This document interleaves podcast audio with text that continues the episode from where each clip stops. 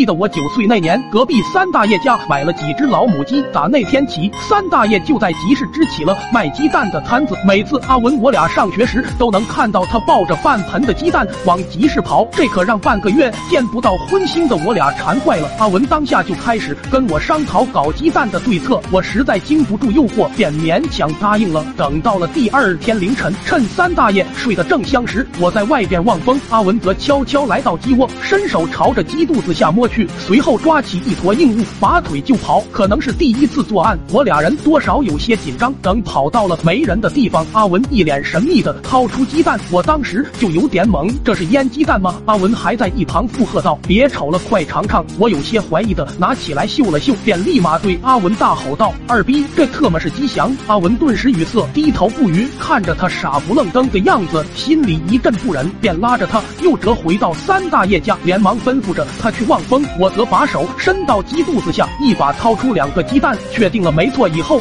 我俩便匆匆的跑开了。打那以后，我俩每天都会早起两个小时去拿鸡蛋，但随着我俩拿的越来越多，三大爷也是起了怀疑。当天夜里就在鸡窝里住下了，等母鸡们下蛋了以后，挨个把鸡蛋做上记号。等到第二天，就开始询问大伙有没有见到他家鸡一、鸡二什么的。经过几次教训之后，阿文我俩也是聪明的，只拿八号蛋。这一下整的三三大爷没了办法，便连夜加固了鸡窝。次日凌晨，阿文我俩如往常的去拿鸡蛋，刚进院子，屋里的灯突然就亮了，吓得我俩一头扎进了鸡窝里。不一会，就见三大爷扯着裤兜子走了出来。他先是走到鸡窝查看了一番下蛋情况，便颤颤巍巍的走开了。阿文我俩顿时松了一口气，但紧接着就是咣咣咣的三个响屁，崩的我俩几乎晕厥。扭头一看，原来是三大爷在鸡窝的另一头拉起了翔。正在我俩愣神之际，三大爷抻着腚就朝我们这边挪了过来，随后就见大黑腚朝着阿文那边落了下去。阿文下意识伸手托住，来了句：“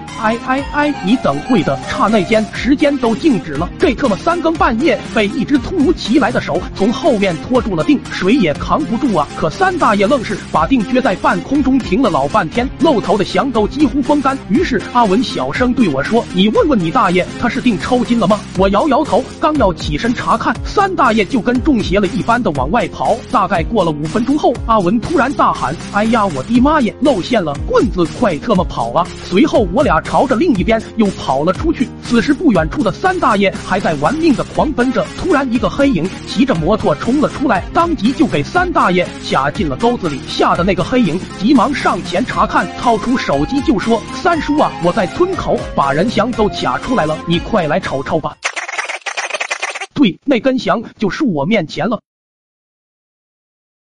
抖音。